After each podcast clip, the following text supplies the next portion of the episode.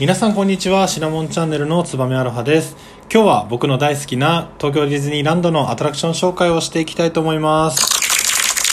ありがとうございます。これは皆さんの声ということで前回お伝えさせていただきましたけれどもちょっとなんかこの効果音なんか大きいみたいですね。なんか僕も聞いたんですけど大きいですよね。ごめんなさい。ちょっとびっくりさせてしまってるかもしれないんですけれども、えー、今回は、まあ、今回もなのか分かんないですけれども前回に引き続いて東京ディズニーランドの方のですねアトラクションを紹介していければというふうに思います。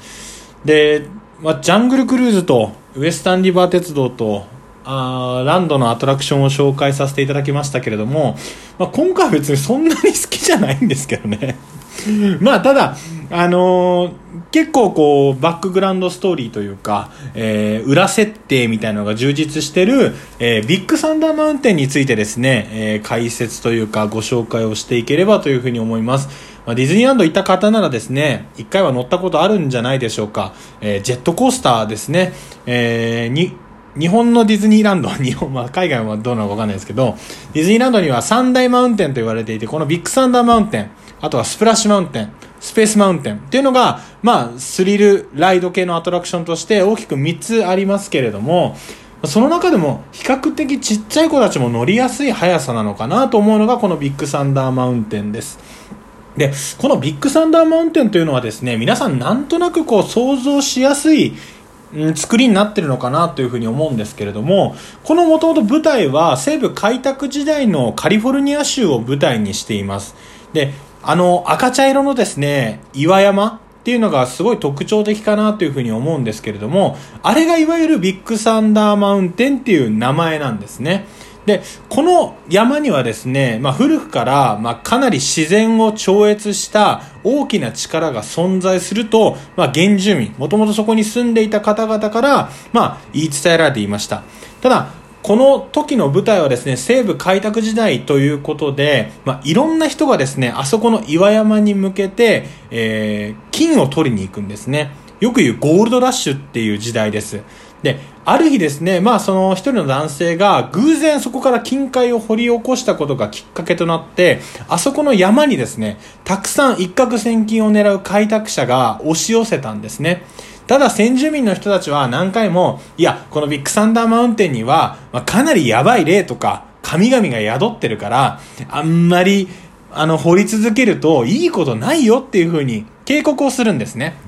ただ、一攫千金を夢見てる開拓者の皆さんはですね、荒くれ者なんで、まあ、ほとんど 聞く耳を持たないんですね。で、こう開拓がずいぶん、どんどんどんどん進んでいって、え鉱山会社、ビッグサンダーマイニングカンパニーっていうのをあそこに設立をします。で、まあ、会社設立をきっかけにですね、まあ、さらにたくさん金を掘ろうとして、えー、大規模な採掘っていうのをこう進めていくんですね。で、ただ、まあ、みんなが取るがゆえにですね、どんどんどんどん金が取れるよっていうのが減ってってしまいます。まあ、そこで、まあ、鉱山会社のこのビッグサンダーマイニングカンパニーというのはですね、ダイナマイトを使って金を発掘しようと試みるんですね。ただ、そのダイナマイトを使った発掘っていうのがですね、まあ、神々に、神々の怒りにですね、触れてしまったのか、そのうちですね、あの、鉱山列車、皆さんが乗る、え機関車の形をした、まあ、ジェットコースターのライドというものなんですけども、それが、まあ、暴走するようになったんですね。で、あれはもともと、えー、取れた金を別の場所に運ぶために、えー、敷いたレールなんですけれども、それが無人なのになぜかこう暴走するようになった。あとは、機械が故障しちゃったりっていう、まあ、怪奇現象が起こり始める。っていうのが、あそこのバックグラウンドストーリーです。まあ、怪奇グラン怪奇現象が起こり始めてしまったがゆえに、まあ、いろんな人たちがこうあの山を去っていっちゃったんですね。で月日が経って、まあ、無人となったあの機関車。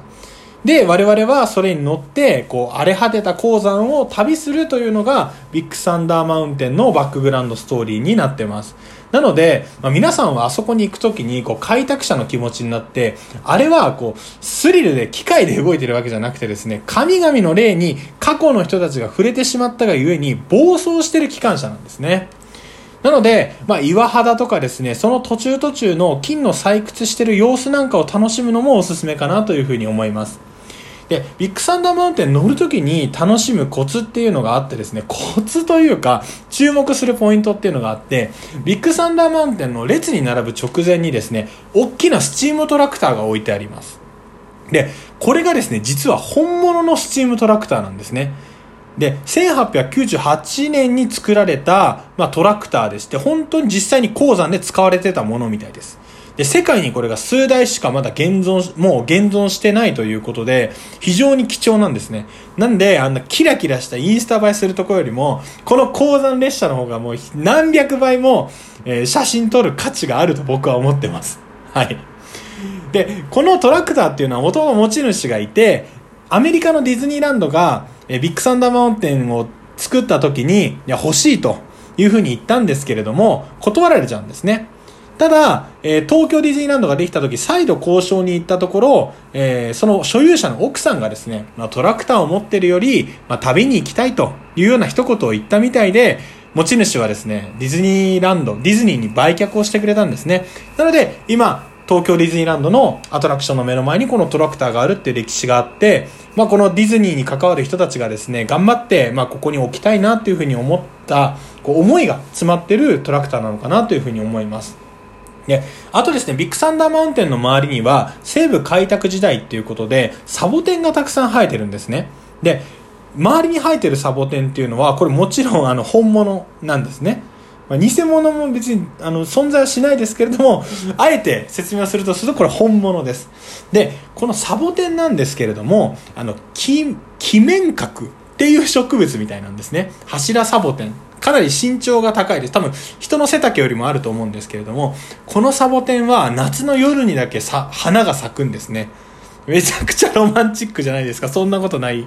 なんで、ただ単にこう、ね、歩いてて、あの、ビッグサンダーマウンテンを乗りに行くんじゃなくて、あ、今しか見れない花があるよって言ったら、多分嫌われると思います。多分嫌われると思うけど、花、1年に1回しか見れない花、1年に1回じゃないですか、夏の期間の夜にしか見れない花なんてとってもロマンチックだと思うので、あの、ぜひ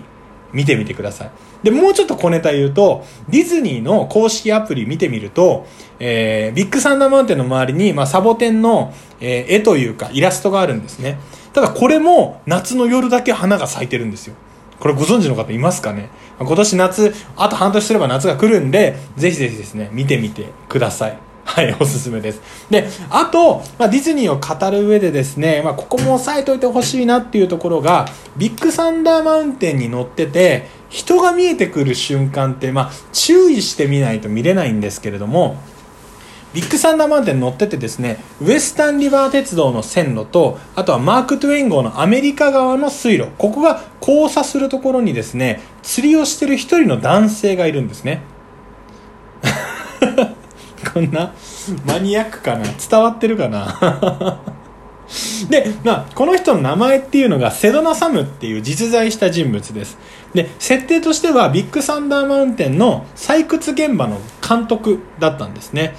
なので、いろんな人が、まあ、岩山の呪いを恐れていなくなってる中、まだ多分、ビッグサンダーマウンテンの中で生活をしてる人なんですよね。で、その隣にワンちゃんもいます。で、このワンちゃんの名前というのはディガーっていうワンちゃんなんですけれども、このディガーというのは、えー、このセドナサムがですね、採掘してる中、この岩崩れによって生き埋めになりそうになった時に、助けてあげた命の恩人の、まあ、犬なんで命の恩人、まあ、忠犬なのか恩犬なのか分かんないですけれども、えー、ワンちゃんと今一緒に暮らしていると。で、このディガーっていう名前は、えー、掘る意味の英語の dig から来てるみたいですね。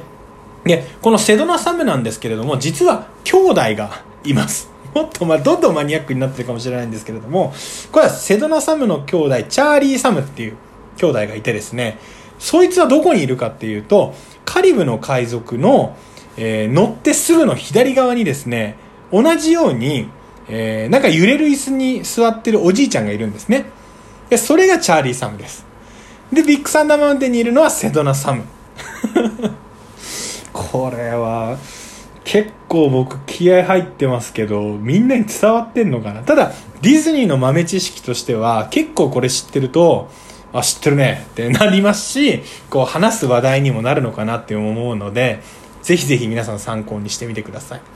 でこの辺りでビッグサンダーマウンテンの紹介を終わりにしたいと思いますありがとうございました